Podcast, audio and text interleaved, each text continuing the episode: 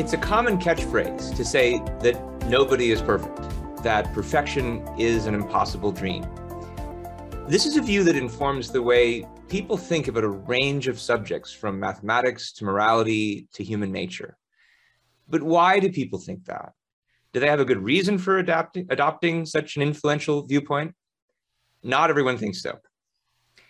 Well, welcome to New Ideal, the podcast of the Ayn Rand Institute. Today, we're going to discuss this topic why perfection is possible.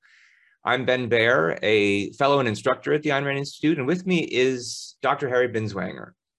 Dr. Binswanger is an objectivist philosopher and was an associate of Ayn Rand's for many years.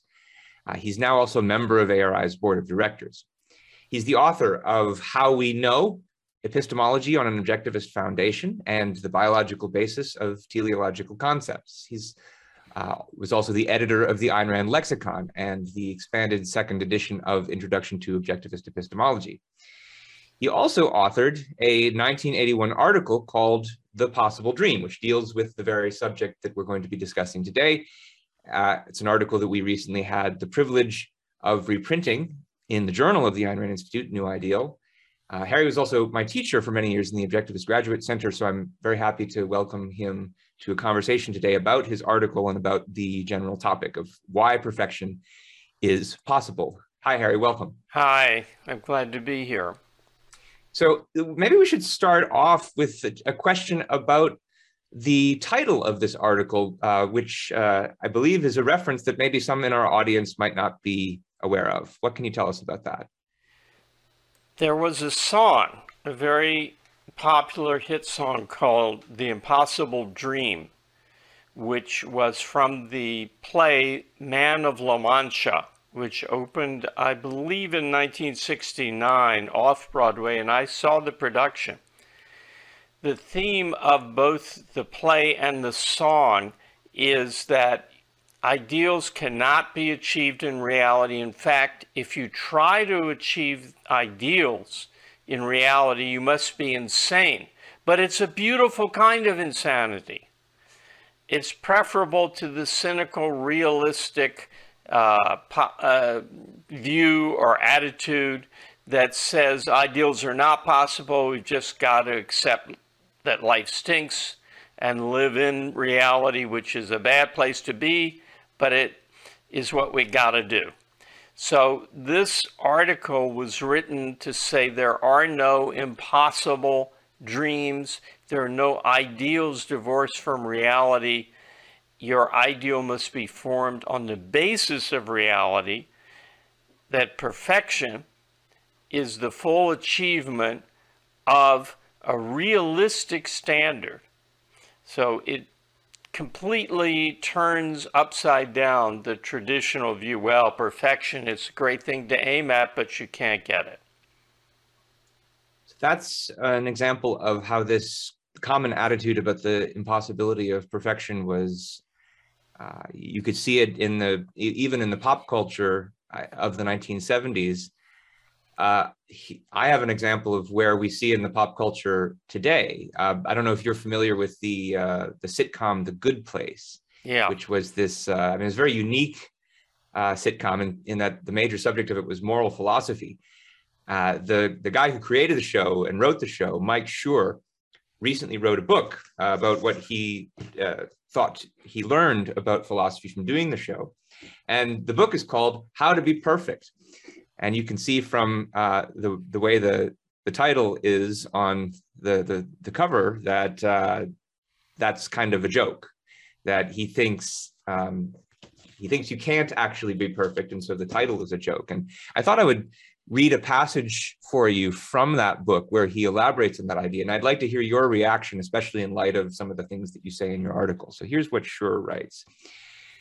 He says, so we're going to ask questions about what to do in certain situations and attempt to answer them using some ideas that are 2,400 years old and some that were proposed basically yesterday. By the time the book is done, we will know exactly how to act in every conceivable situation so as to produce a verifiably maximal amount of moral good.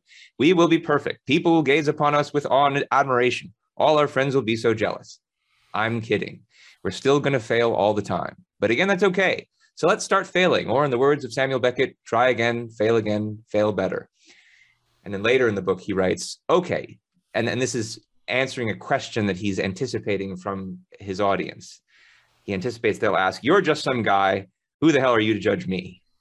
And he responds, Yeah, I thought you might ask this question. So listen, this book is in no way meant to make you feel bad about whatever dumb stuff you've done in your life. It's certainly not meant to suggest I haven't done a bunch of dumb stuff in my life, because I definitely have and I continue to. Nobody's perfect. As we'll see in chapter five, moral perfection is both impossible to attain and a bad idea to even attempt. Again, this goal is to the goal is to embrace our inevitable failures and find a way to get some use out of them, to learn ways to benefit when we make mistakes instead of just stewing in our own guilt, doomed to make those same mistakes over again. Reactions? I think it's disgusting. I watched The Good Place and thought it was uh, an interesting premise with great actors, good sets, but it just fell apart. It, it, it didn't work, and his philosophy doesn't work. It's uh, he's trying to deal. He's he's trying not to deal with the separation of the ideal from the real, and the idea that we shouldn't judge is responsible for things like Putin invading the Ukraine. If the United States and the West had morally judged him long ago, long ago, the moment he took off, uh, then the invasion, he would not be in power. If we had sold our um, morals with moral certainty, our condemnation of a man who was a KGB operative and high up in the KGB, becoming the dictator of Russia. So it's a terrible attitude to say, you can't be perfect, life stinks, but I'm going to tell you how to make the most of it. So Schur, is, among other people, utters this this catchphrase that nobody's perfect, almost as though it's something that everybody knows and that we should all just take for granted. But in reality, this this idea it has a history and it came from somewhere. What can you tell us about where it comes from philosophically? Well, it comes it comes from religion, and broader than that, mysticism and supernaturalism. The Greeks would not have understood the idea you can't be perfect. Plato did sell the idea in geometry by, but he had to argue for it because it was not the Greek view. The Greek view was the good is of value to you and you can get it. That was a much healthier culture. But after Christianity, it's become commonplace to think you can't live with moral perfection because you'd have to kill yourself. You'd have to die on some cross like Christ did. So the origin of this anti perfection idea is a mystical, supernatural, anti human idea of what perfection would be. That's a very interesting observation, especially because people like Schur, in his book, he explicitly says that he's trying to offer a secular take on ethics. And I, I suspect that a lot of other people who who mouth this catchphrase also don't regard themselves as religious. And yet they're what you're saying is that they're relying on this essentially religious idea. And i mean that might be eye-opening uh, at least to some of them. Yes they all hold the christian ethics the best example of that is marx marx was a crusading atheist religion was persecuted in the Marxist Soviet regime, right? I mean, everybody knows how strongly atheist Marx was. But his ethics is Christ, it's the Sermon on the Mount. His slogan, from each according to his ability, to each according to his need, is something Jesus would have said if he'd been smart enough to think of it. So they all accept the Christian morality and just secularize it. That's what Schur seems to be doing. You already talked about how this idea that nobody's perfect is, uh, I mean, you outlined a way in which you thought if we hadn't been acting on that assumption, we had we would, uh, for instance, never have given Vladimir Putin the credibility that he's cashed in on in the recent war in Ukraine. Can you say more about uh, other consequences of what it means to act on this idea in real life? How is it used today? What is it used to justify? Well, the most important consequence and use of it is in personal, moral, and psychological life. To an individual person who accepts the idea you can't be perfect, ideals well, that's Christ, and you have to die, you have to give up everything. You have Mother Teresa is not even good enough because she ate some food which she took out of the mouth of someone on their view. She didn't, but that's the that's the view they work with. So if you have that psychology, if you have that premise ingrained in your brain, then you are never going to get credit for anything that you do. You're always going to be looking at the distance between you and perfection. I made a graphic for this, and it shows that you can either focus on where you are in relation to the goal or how far you've come from your starting point. Perfection is the full achievement of the possible. You may have a goal that you can't reach yet. I want to learn how to play the guitar well. I can't do that tomorrow. But do I take credit for the improvement that I make between today and tomorrow? Or do I look and, well, I'm still not where I want to be. I'm still lacking that last segment of the journey. So you can either take pride in how far you've come, or you can be motivated by guilt and despair by looking at what you dreamed of being but are not, or maybe never will be, and are certainly not now. So, really, there are two issues here. One is do you set goals that are impossible?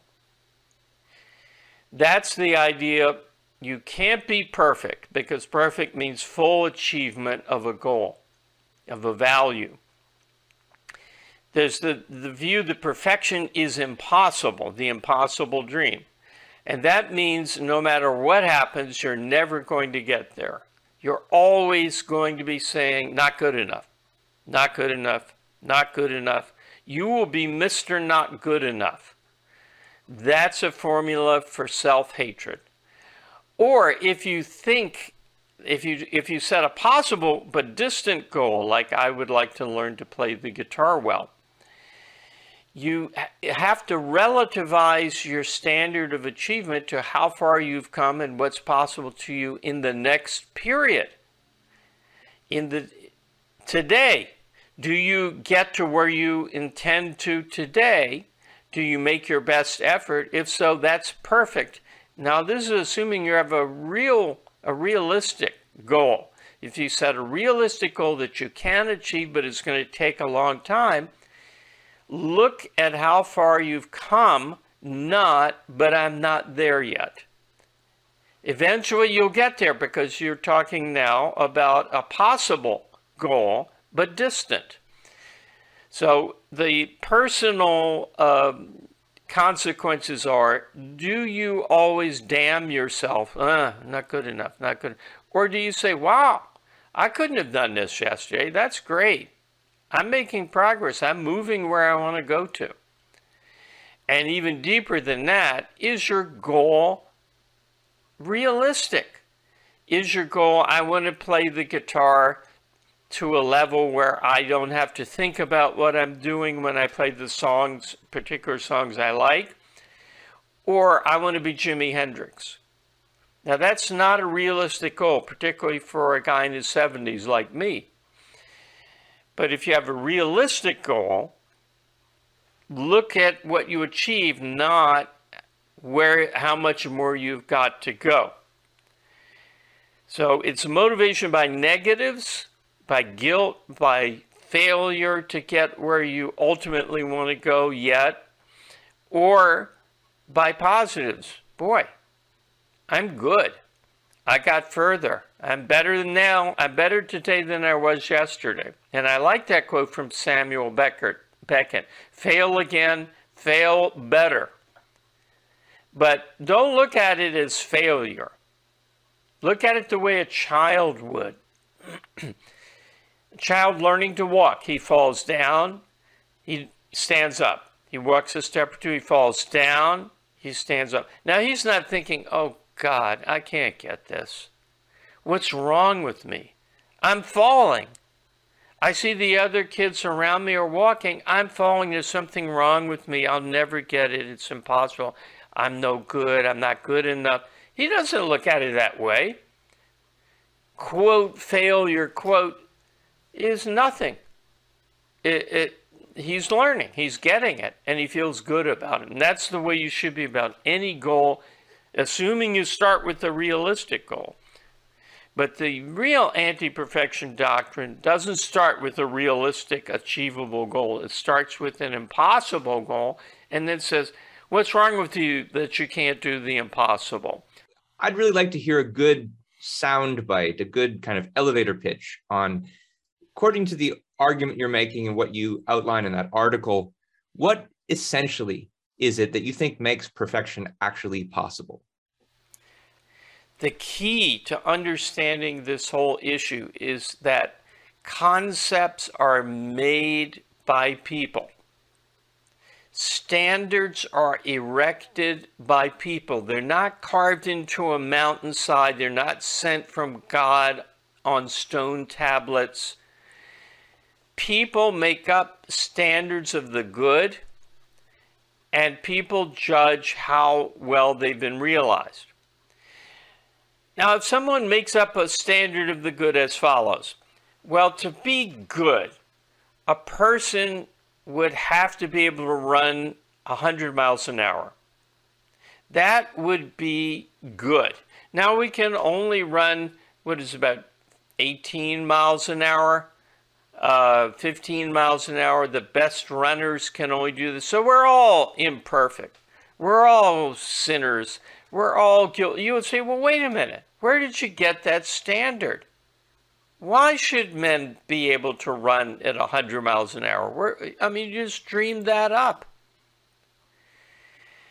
Even worse is the implicit standards of the Judeo Christian ethics, secularized as by Auguste Comte as the altruist morality. Even worse than 100 miles an hour running is well, to be really good, you would have to slice your body up into little bits and feed them to the world's hungry. To be really good, you'd have to sacrifice everything you have and die. You cannot eat a mouthful of food because someone else needs it somewhere. And if it's not a person, what about an animal? Feed yourself to the piranha. So, even worse than a, an unrealistic standard in a positive direction, like run 100 miles an hour, well, it's good to be able to run fast, but where did you get 100 miles an hour? Is to be really good, you would give up your whole life. To be really good, you would die. But I see you're still here, so you're not perfect. That is the morality of self sacrifice. And that is the wrong standard of morality. There's no justification, none ever. It's just announced in the Bible and then secularized by Auguste Comte in the 19th century. Everybody believes it oh, you've got to help the poor, you've got to help the unfortunate, you've got to devote your life. Of course, it isn't practical to devote your life to serving the needs of others. I mean, even Mother Teresa couldn't really give everything to the needs of others.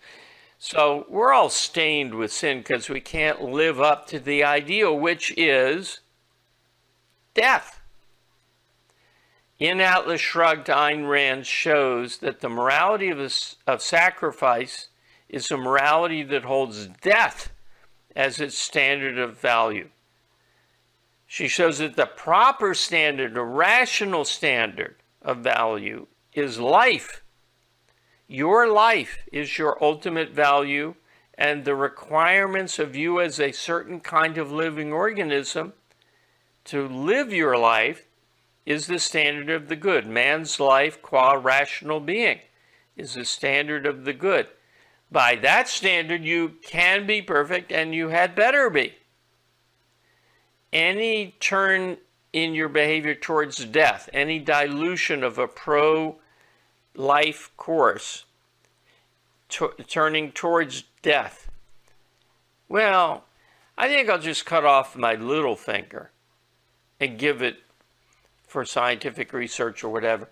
Any sacrifice of a higher value to a lower value is imperfect, immoral, against the standard of man's life qua rational being. So you had better be perfect because you want to live. If you don't want to live, get out of the way.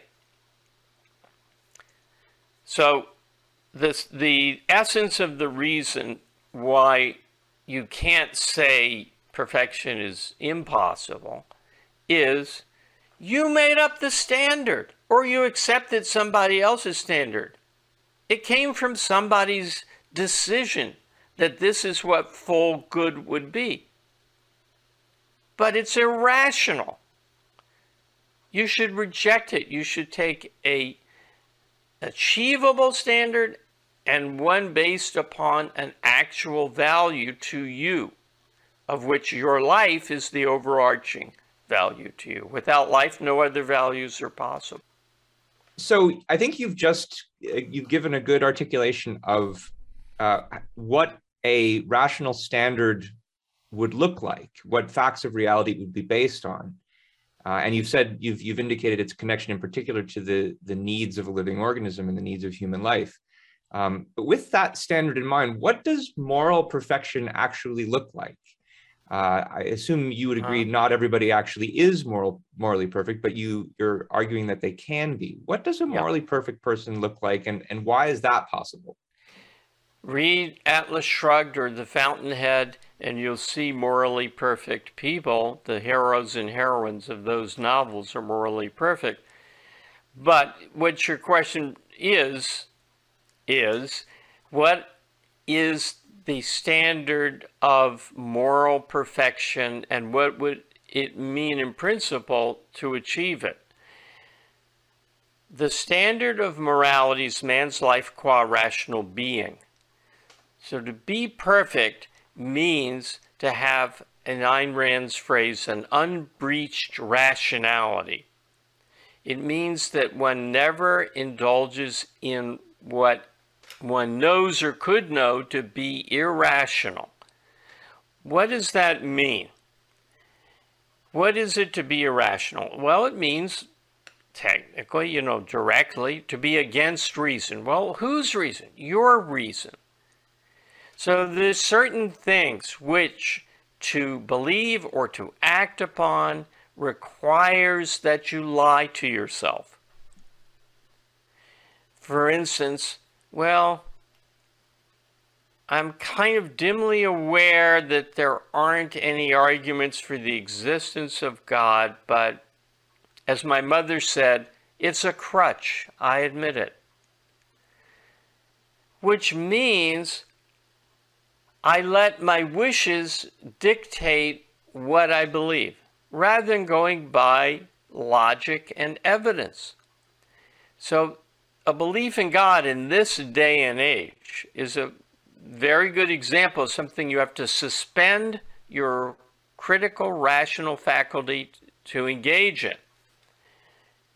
There's a lot of things which you have to suspend your mind in order to do. Generally, when people suspend their mind, it's to go along with the group. Ayn Rand had the concept in the Fountainhead, it's a theme of the concept of the dependent or second handed psychology or mentality. It's a person who, instead of going by his reason, follows the statements of other people. He just believes what enough of his authorities tell him. We see those kind of people all around us. The virtue signalers, the crowd followers, the chanters of slogans who have no idea what they're talking about. That is an example of imperfection or more than that. So, full perfection means using reason honestly, fully. You know the, the statement in court the truth, the whole truth, and nothing but the truth. If you go by that in your mind, that is moral perfection, an unbreached rationality and you're saying that's something that anybody can achieve unlike yeah. the the altruistic standards yeah it, it it certainly is achievable because any element of it that isn't achievable is ruled out. Well that's not achievable so we don't mean that. For instance suppose somebody says well you you can't be fully rational because you have to go to sleep. Full rationality cannot demand that you don't get adequate sleep. So you adjust your standards to what is possible. You don't say, well, it ought to be possible to think 24 hours a day from the moment you are capable of thinking at age two or three until the moment you die. You shouldn't need sleep. You do need sleep. It's a requirement of reality, of biology. So so suppose somebody says, wait, I can't go by the facts all the time. Well, you mean you have to rest or? No, no.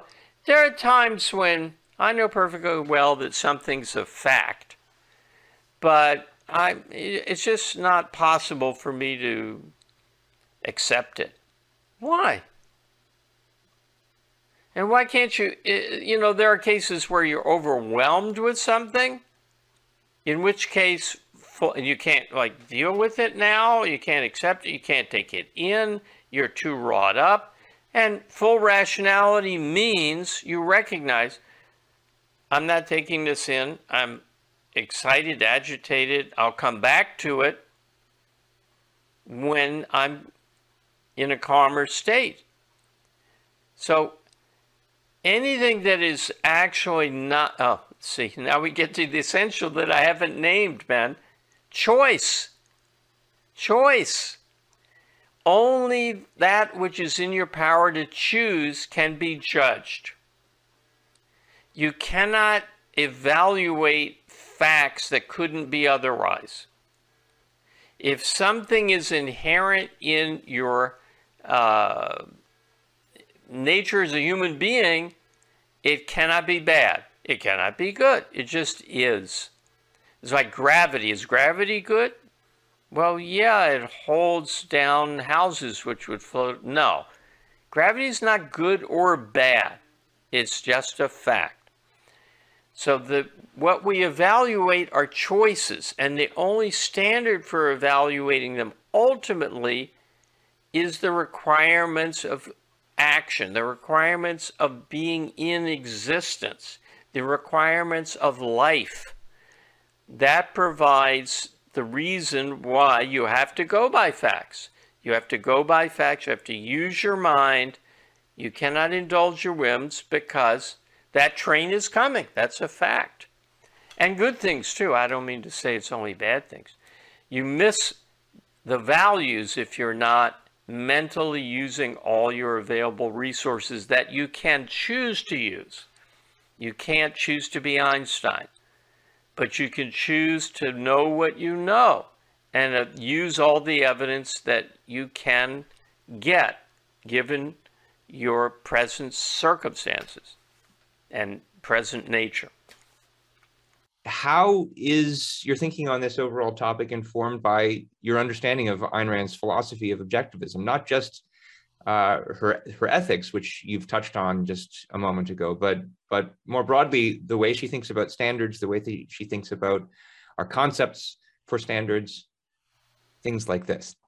Well, it's not informed by the objectivist philosophy. It is the objectivist philosophy. There's nothing in here that's anything other in, in the article or in what I'm saying that's anything other than restating what Ayn Rand has stated in a slightly different way and putting it together in a different way. It's it's all from the rejection of mysticism and supernaturalism to the need to form concepts based upon reality, not imagination or subjective whims, to freeing yourself from unearned guilt. It's all Ayn Rand.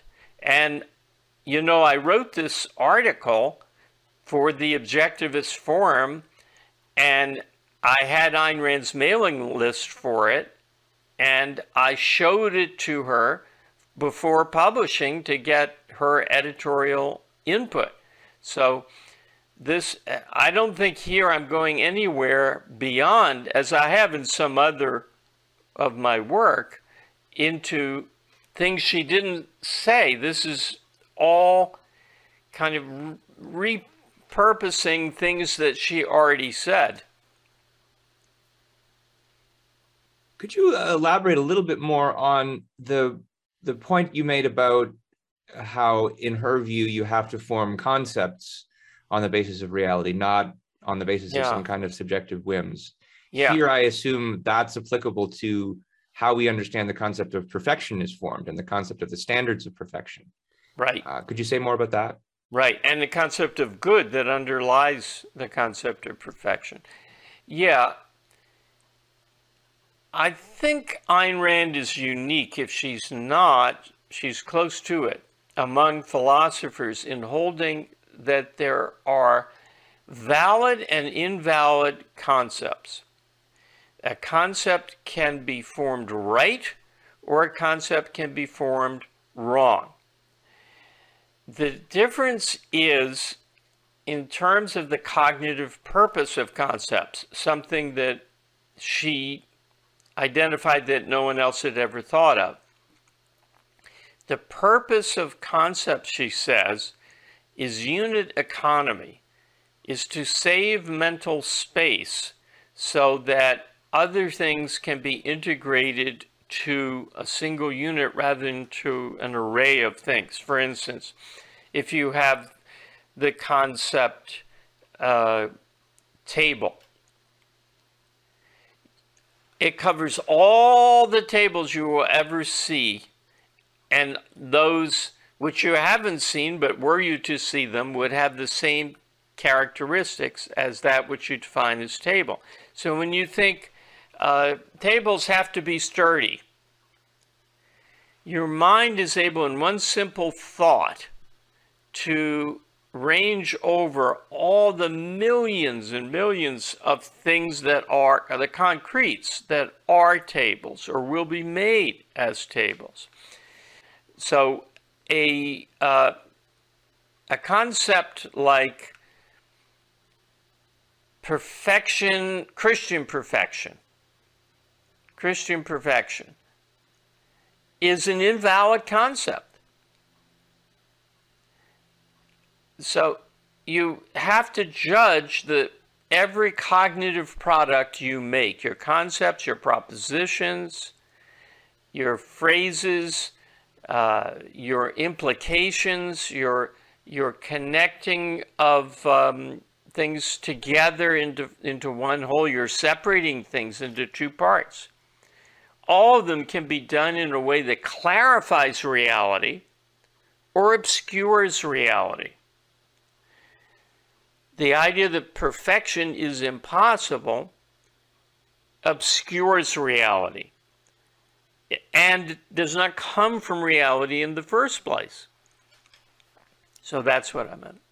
Let's let's talk about that last point just a little bit more. So you had said that uh, Christian perfection is is impossible. That that it's a that it's an invalid concept. And here I assume that what you're referring to is this is this uh, idea of the morally perfect as the as the as the selfless, the Mother Teresa idea that you referred to before. Now, I assume that part of a big part of the reason why this is an invalid concept is that uh, if its if its origin is in mysticism, in religion, in some holy scriptures, which you just don't think uh, has any uh, epistemic status to begin with, that's a big part of the reason why it's an invalid concept.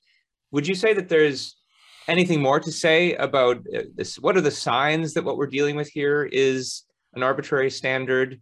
Uh, yeah. What are the oh, signs yeah, that it's sure. an invalid concept that God, doesn't serve a cognitive purpose? There's all of epistemology is about that. All of logic is about that. Uh, tracing a cognitive product back to reality to see if it was derived from reality. Objectivism is a I was going to uh, say a big champion, but it's a big enemy of the arbitrary. The arbitrary is that which has no basis. It's different from the false. The arbitrary is something that's picked from the air and has no relation to reality. The false, what's false, has some relation to reality. It contradicts reality. But the arbitrary is from la la land. It, it has no meaning, it has no sensible application. And all of Christian ethics is arbitrary. It's not based on anything but Jesus said it. And the same goes for the utterances of Marx from each according to his ability, to each according to his need. Oh, really? Why? Why? Well, because the haves have to help the have nots. Why? Oh, come on. We are our brother's keeper, you know. Why? It's arbitrary. Now, try that with the objectivist ethics. Uh, you have to live your life rationally. Why? Because otherwise, you'll be fighting reality. Rationality means accepting the facts of reality according to your best judgment of them. Well, why can't I fight reality? Because you'll die. Fighting reality means you refuse to see the oncoming train. No, I don't want that to be there. I think I can get across the intersection. I want to be able to get across the intersection of my car before the train hits. And I'm not going to pay much attention to the train because I just kind of, z- you die. So it's not arbitrary to say uh, if you violate the standards of our morality, you're in trouble because you lose your ultimate value, your life. Now, suppose a person says, "Well, I'm okay with dying." Why do you Why do you think you, you ought to live? I didn't say you ought to live. If you choose to live, then we've got principles and a manual to tell you how to do it. That's called ethics.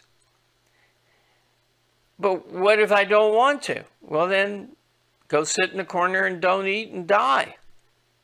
So it's not arbitrary. The concept of arbitrary already presupposes that there's some person who wants to live and wants to know what the truth is. The presupposition of all judgment and evaluation is that you have some goal. And the goal of goals, presupposed by and implicit in any other, is to, to achieve goals, to be alive. So, ethics is not arbitrary because concepts have to be formed on the basis of something. Christian ethics is formed on the basis of nothing, as I showed when I asked, well, why? Why are you your brother's keeper? Oh, uh, sputter, sputter. Versus our philosophy, our ethics, which says, because your life depends on it.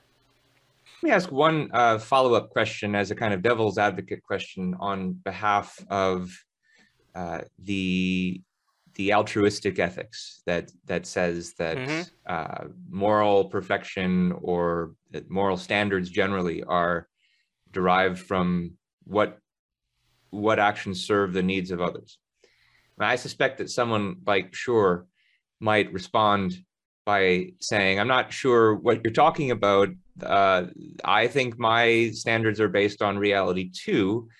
I can look at reality, and if uh, if you know if you describe a man ethics as a manual for achieving certain kinds of goals, well, the goal of ethics is to help other people, and there are uh, observable uh, cause and effect relationships between certain actions and, and their effects on others.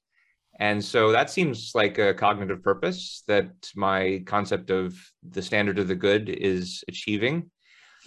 Uh, what, well, what would uh, you say in response? The first level of response is I wasn't talking about can you apply the standard.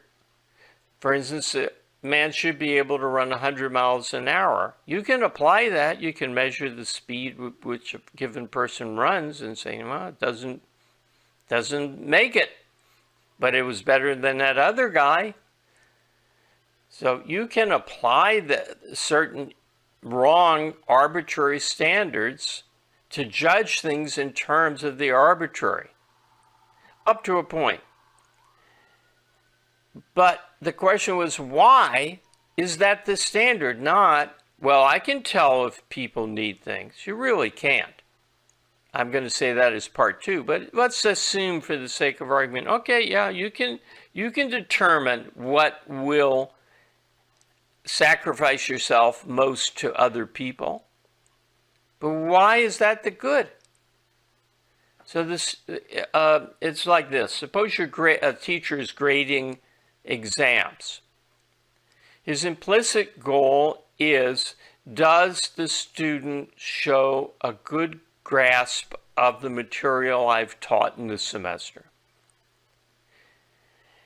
Now, suppose, it's, and then he can grade that in terms of the answers to specific questions. Well, this person got eight of the 10 questions right and two wrong, so they get an 80, and that's a B. It's certainly possible. But suppose now that um, the standard were I'm grading students according to how effectively they praise me. It's an arbitrary standard. Yeah, you can you can look at a paper, oh, well this one praises my looks but not my intelligence. So it's a lower grade than this other guy who praised both my looks and my intelligence. You can apply that standard, but the goal is arbitrary. Now that's part one, but part two, the joke is on the guy. You cannot live by this standard. You cannot apply the standard of the good is that which serves the needs of others. What defines the needs of others? Now, uh, also, there's this fundamental question who decides what a person needs? So drug addict says, I need that fix. You're living for me, give me the money. Can you say, no, that's not what's really good for you? No, you can't to be consistent because he's king. You are living to serve him. Who are you to disobey the king and to tell the king what will make him happy? He is your Lord and Master. He's not you. That's what entitles him to be your Lord and Master. You must serve what he says he wants. And the fact that you believe, well, he'd really be happier if he didn't get this cocaine, that's wiped out. That's only you. That's poor, pitiful, abject, servile you who only has reason to be on this planet to serve him, where him is any any other person. So point one is service to others is arbitrary. Doesn't come from anything. Number two is you can't even apply it. Once you dig into it, you can't even apply it, not rationally. Okay. That's that's really clarifying, uh, especially on the subject of perfection in ethics. Uh, I think I want to shift gears now and uh, go to a different subject, which I think your article also has implications for, the subject of epistemology. Uh, at, at one point in the essay, you draw a kind of parallel between the possibility of perfection and the possibility of certainty. Uh, both, according to objectivism, are contextual.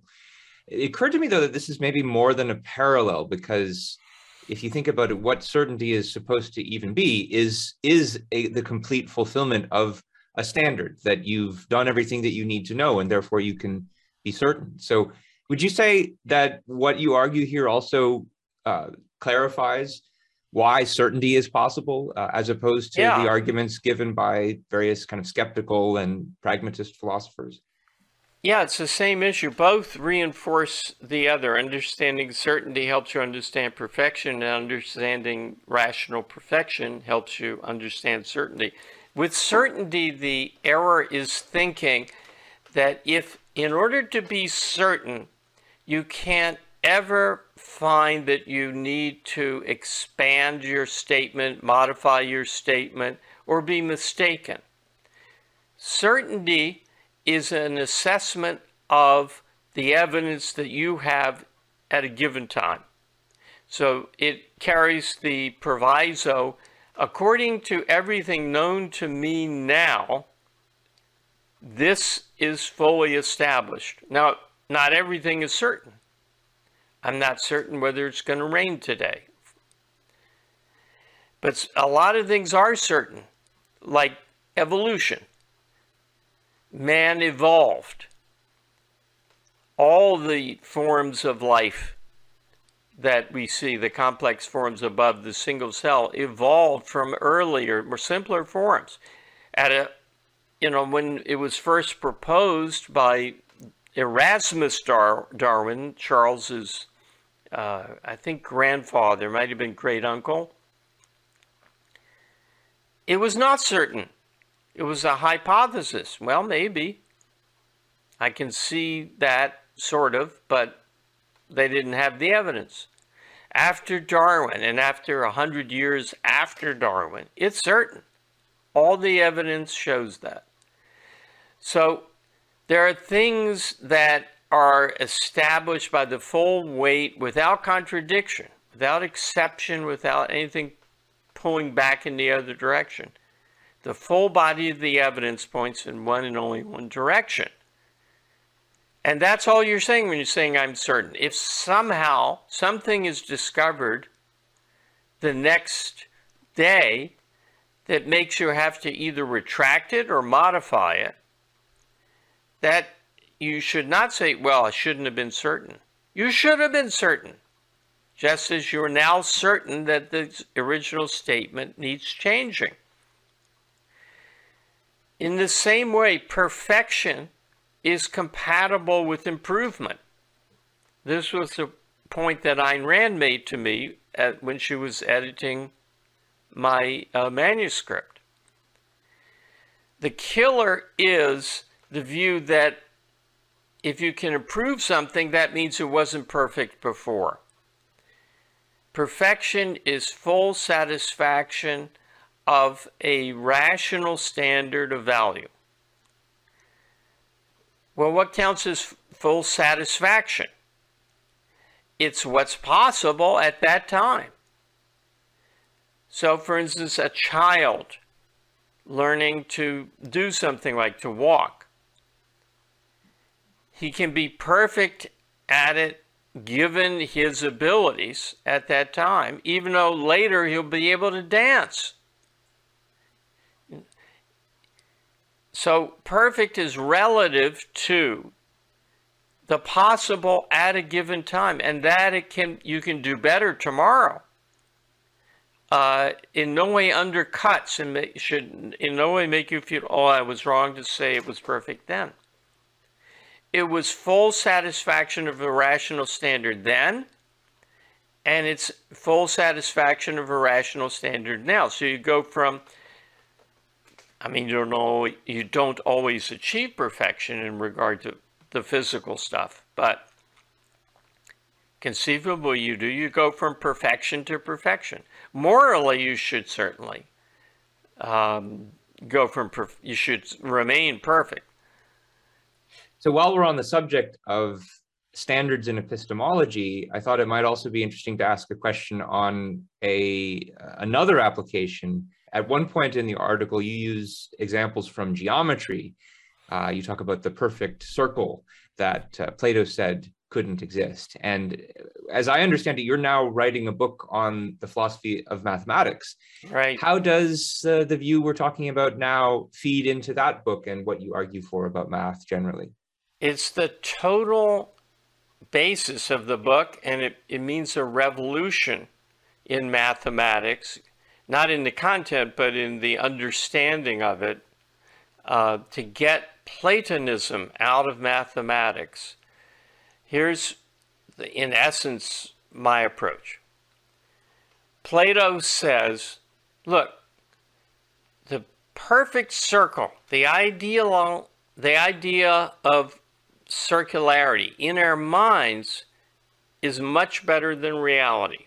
If you look out at anything the moon, an apple, uh, a wheel that you make, because Plato lived in, you know, before much technology.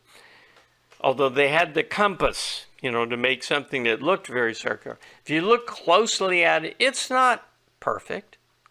Nothing in this world is perfectly circular.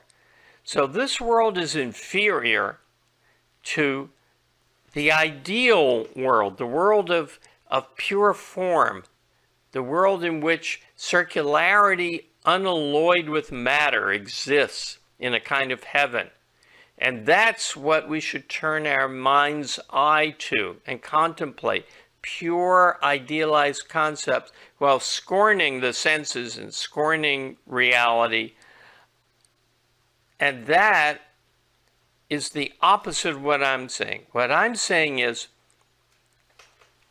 the apple is perfect. Your use of the geometrical circle is an approximation to that perfect apple. The moon, the shape of the moon is perfect. It's really not perfect, it's just a fact. It's beyond perfect but it cannot be imperfect, it cannot be damped. That's the standard. Reality, what the shapes that exist in reality are what we devise mathematics to approximate. So rather than saying there is in a, a heaven this perfect circle, and we look down there and saying, mm, falls short. Rather, we look at the world and say, I'm, plowing this field and I want it to be circular.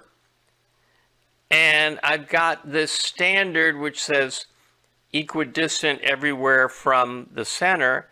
And that helps me approximately figure the area, but, but it's not really that shape. So the geometer, geometer offers us simplified shapes that we can measure to deal with complicated reality. Not complicated, complex. To deal with complex reality, complex shapes. Something falls short. It's the tools. You can't say, for instance, I've got this perfect screwdriver, but no screw is good enough to be turned by my perfect screwdriver. No, the purpose of a screwdriver is to turn screws. That's the only standard for judging it. The problem that screwdrivers are invented to solve is to turn screws, not to be kind of contemplated in another world. The purpose of x squared plus y squared equals r squared, to use the algebra, is to deal with the shapes that you encounter in reality. And it's to be judged as well. This is pretty good approximation. Like the human face is about the shape of an ellipse. It's far from exactly that, but that's a good first approximation. And there's nothing wrong with the human face because it doesn't fit our first approximation. Now that's just kind of like the, the overview, the reorientation. Reality is better than math. They think math is better than reality. Okay? And almost all mathematicians, almost all, feel that way. That's why they went into math to escape dirty, messy material reality as they see it. And I know about it because I, I am tempted, I was a child or adolescent was tempted in that direction and I went to MIT and I knew a lot of mathematicians and still do.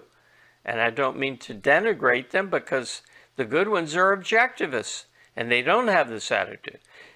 The other aspect is that mathematics is a science of measurement. So leaving geometry in particular, and measurement has a precision associated with it. Something that Ayn Rand said led me in this direction. Uh, this is in the appendix to the second edition of Introduction to Objectivist Epistemology. The workshops on epistemology were transcribed and I edited them for creating the second edition, you can find this in it. But they're talking about perfection in mathematics and exactness. And she says to say the length is this plus or minus two centimeters is exact. That's contextual precision. And the fact that you can use a higher standard when the technology improves you use, as she put it, some fancy apparatus, today we would call that the laser, to measure it more precisely, there's still an interval that it covers, but that's exact. So exact includes the degree, it's a statement of um, that includes how precise your measurements can be. It's really fascinating, Harry, and I, I really look forward to to seeing that book on philosophy of math. I think there'll, there'll be a lot to learn. Um, I thought uh, we'd wrap up with a with a kind of biographical question. Uh, you've mentioned several times now that Ayn Rand uh, looked at this essay uh, uh, when you had published in the Objectivist Forum. And in the version that we're publishing in New Ideal, we have a excerpt from you at the beginning telling the story of your experience writing it under her editorial oversight. Do you want to share with us maybe just a yeah. little bit of what that was like at the time? Yeah, because I really, oh, it's the most popular article I wrote in the eight years that I published the Objectivist Forum. It's the most popular article, and I owe that fact, I think, to Ayn Rand because our arrangement was that I had her endorsement and could use her mailing list from the Ayn Rand letter if I met certain conditions. And one of them was that anything I wrote for it, she wanted to see in advance. For things that other people wrote, who, since I was a publisher and editor, it didn't apply to them, and she just wanted to know what the topic and theme was of what they were, but she didn't want to see it before it was published.